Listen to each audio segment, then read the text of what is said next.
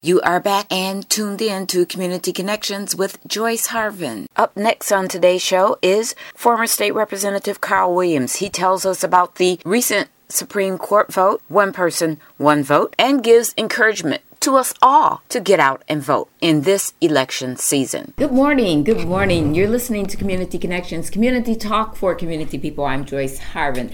And with me this morning, I have state representative from the 95th District, Carl Williams, and we always want to give him his props because he was our first African American to be elected in that position. Good morning, Carl. Good morning, Joyce. Now, we know that you're no longer the representative, but we know that you have been in that position and you know all about it. Well, hopefully I do. Yes, I, you do. yes, you up. do. I don't think there's a question that I've asked you, Carl, you know, since you've been out of office that you could not answer for me. And I really appreciate that.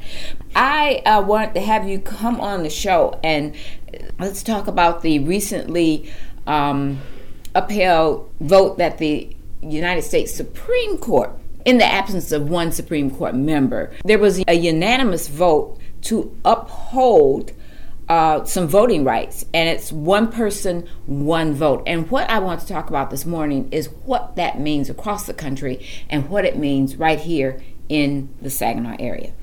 It, it means, Joyce, a, a few things. First of all, uh, it deals with drawing districts for, for all legislative districts mm-hmm. except for the United States Senate.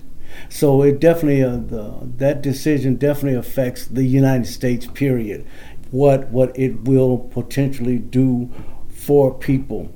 Uh, it was called uh, One Person, One Vote. Mm-hmm. And what that basically means is just under the protection of the law, basically a person would have the right, one person would have the right to one vote, and that they would be uh, assured of this.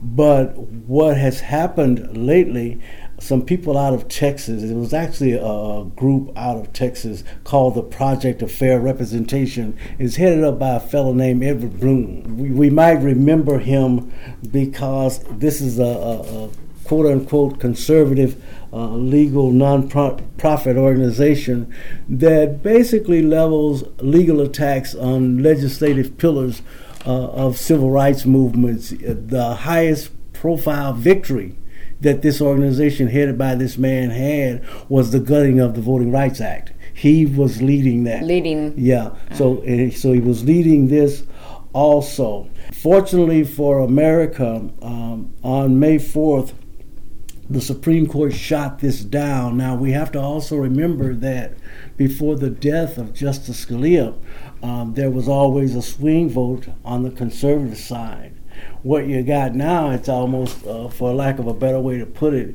it is even Steven. That is why it is so important that people get out and vote because whoever is put in Supreme Court to replace Scalia mm-hmm. is going to determine a lot of things, especially right, when right. it comes to civil rights. And I'll go in further and say that the next president will probably place two or three justices mm-hmm. on the court. So people, if they care about their rights and stuff, they need to be sure and get out and vote for who they think will put somebody on that court that is going to be looking out for their rights. Now, now, Carl, you say that because of the age of the sitting uh, justices currently. That has something to do with it, and we've had a couple just said, "I've, I've had enough. It's ready for me to go home mm-hmm. and just retire." Okay. But age, you're right. Age is primarily the motivator okay. for people to come off the court. And the other thing I want to make sure that you're talking about the April fourth vote.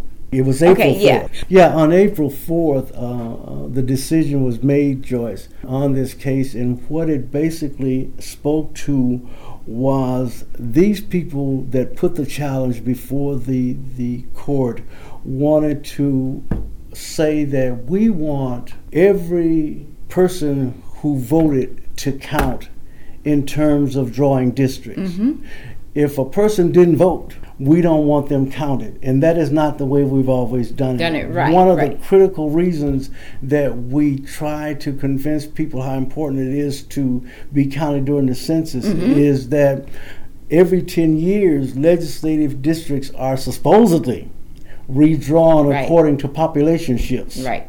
And they are saying now that, that we don't want that anymore. We don't want it according to population shifts. We want it according to who voted. Who voted? Now, if they if they had if they had gotten their way with that, children would have been eliminated in terms of counting them. Mm-hmm. Uh, some people have been to prison. Uh, may have been elated. Right, Some that's right. people who are mental, mentally challenged may have been eliminated. Bottom line for it, no matter how much they deny it, is that if this had passed, it would have been more advantageous for rural districts, which are mostly white Mm-hmm. and conservative. Okay. And it would have been a negative for our urban centers, which are mostly consistent of people of color. Right. Uh, it has been said before, and when you see this, you can see how clearly it could happen if some people have their way in redistricting and redrawing the districts. You could have a day that we could vote all we wanted to in a certain party, Mhm. wouldn't make any difference. None whatsoever. No, because the districts would be drawn in such a way, and this is one of them, in such a way that I don't care how you vote.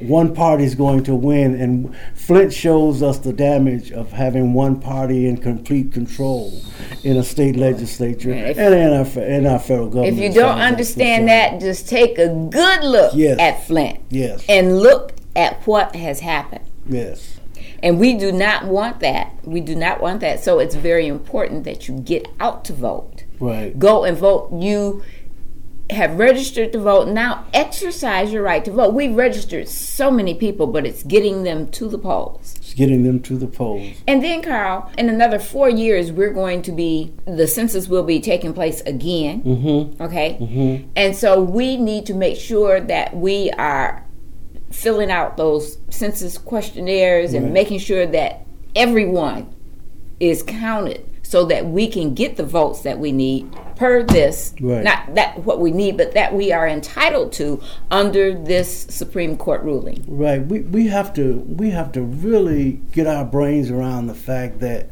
we cannot afford to be apathetic. Mm-hmm. We, we we cannot say, well, you know, I'll only vote in general elections or I'll only no, vote no, we cannot at do this that. time because we we're not making the connection with how important vote affects voting affects our lives and the quality of it. Hopefully, the one silver lining again in all this mess down in Flint the one silver lining, hopefully, is that people now are starting to make the connection of what happens if you don't vote. If you don't vote, if you trace it back, if you tie it back, it goes to who we voted for. One party in complete power Incomplete. That's right. One party in complete power, absolute power. Corrupts Co- absolutely. Absolutely, absolutely. I keep trying to tell people that. And, well, what do you mean? Well, then I have to try to explain it, Carl.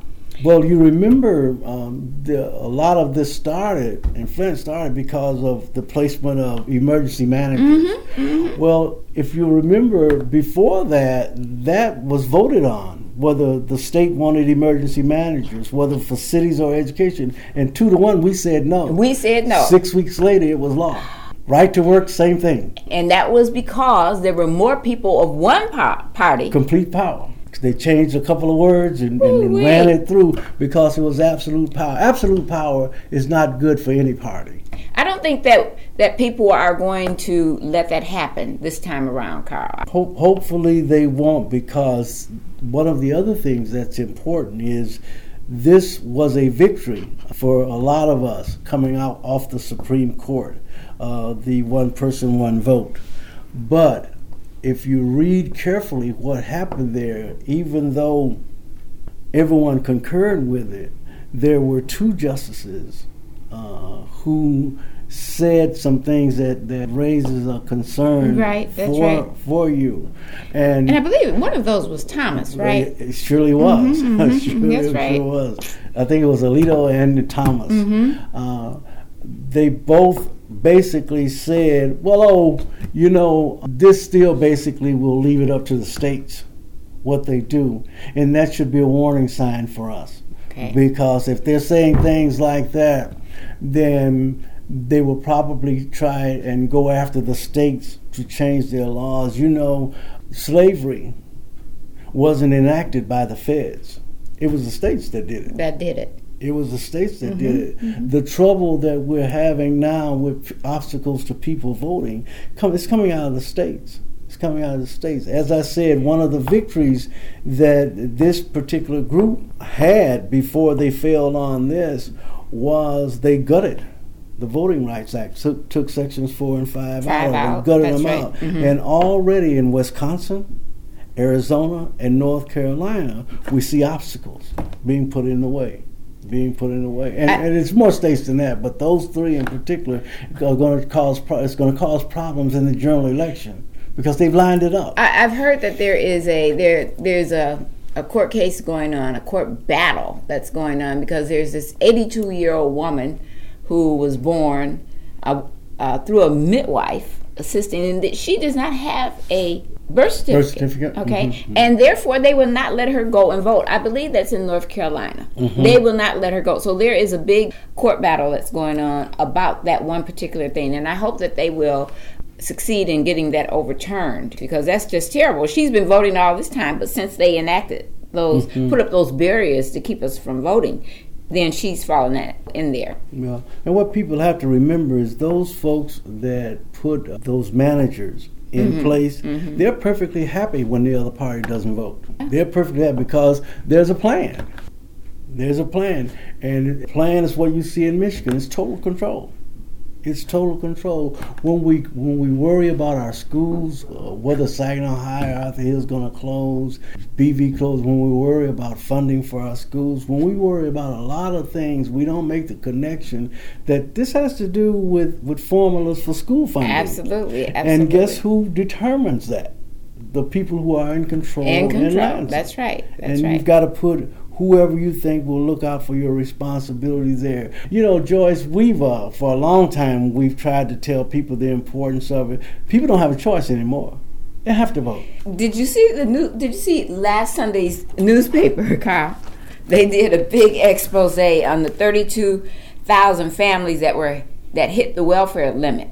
This was put in place by the people in Lansing, and people. There are young mothers with babies who cannot stay on welfare. They've reached their limit. Okay, and all of these rules and regulations, legislation was put in place by Those in uh, power. those in power. Those in okay, power. and so you have to think about these things. When I saw this headline on, on section C of our, our local paper, I said, okay, everybody needs to be reading this. They did a pretty good layout on this, but they need to read it and understand how it affects them. And this should make you think about voting, making sure that you have everything in place, know where you're going to vote, and who you're going to vote for. and who you're going to vote for, and vote for those people that you feel will look out for your interests. Interest. That's right. Because other people are putting people in there that definitely look out for Right. That's right. That's absolutely right. and, and, and you cannot afford to do that. Joyce, I, I also wanted to, and we can come back to this Okay. uh, if you like, but I also didn't want to miss talking about another uh, a piece uh, that to me uh, it, it gets kind of sensitive. Carl, let's uh, before you get into that piece, Carol. We need to take a short break right here, and then we'll come back. You're listening to Community Connections. I'm Joyce Harvin. My my guest this morning is Carl Williams. He's a former 95th District representative. He's here with me this morning, and we're talking about all things that are kind of political. All We're- things political. That's right. We're, we're talking about the vote that uh, was upheld by the Supreme Court and how that affects our area. And you are voting public. We want you to know about it. We're going to take a break. We'll be right back. You're listening to Community Connections, community talk for community people.